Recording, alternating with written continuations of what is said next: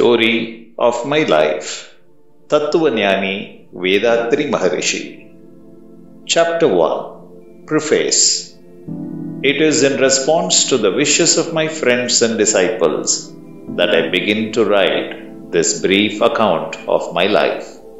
As between my friends and me, it is a rare mingling of heart and soul, a bond of love amounting to a union of truest minds.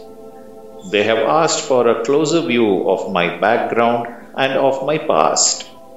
What I write, I hope, would meet their wish in full. As I take up my pen, I ponder for a moment on the divine power that has made and set in motion all the innumerable stars and planets within itself.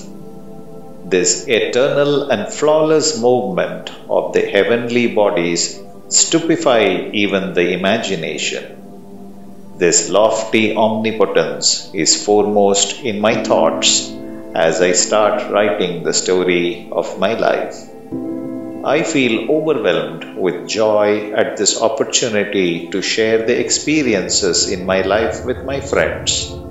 I am lost in admiration of that ordered pattern designed by the divine will at my birth, that is unfolding itself with time, fulfilling every need of mine from that day onwards, right through to the end of my days.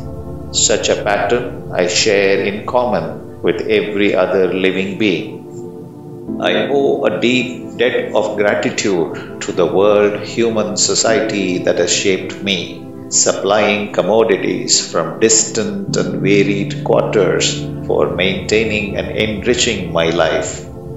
I thank this blessed organization from the bottom of my heart as I launch into this little life sketch of mine. I bow my head as I start my writing to the feet of every one of my teachers who taught me, each in his time, the rudiments of literacy, professional expertise, natural philosophy, the regulations of an orderly life, realization of the divine, and above all, the highest of spiritual disciplines.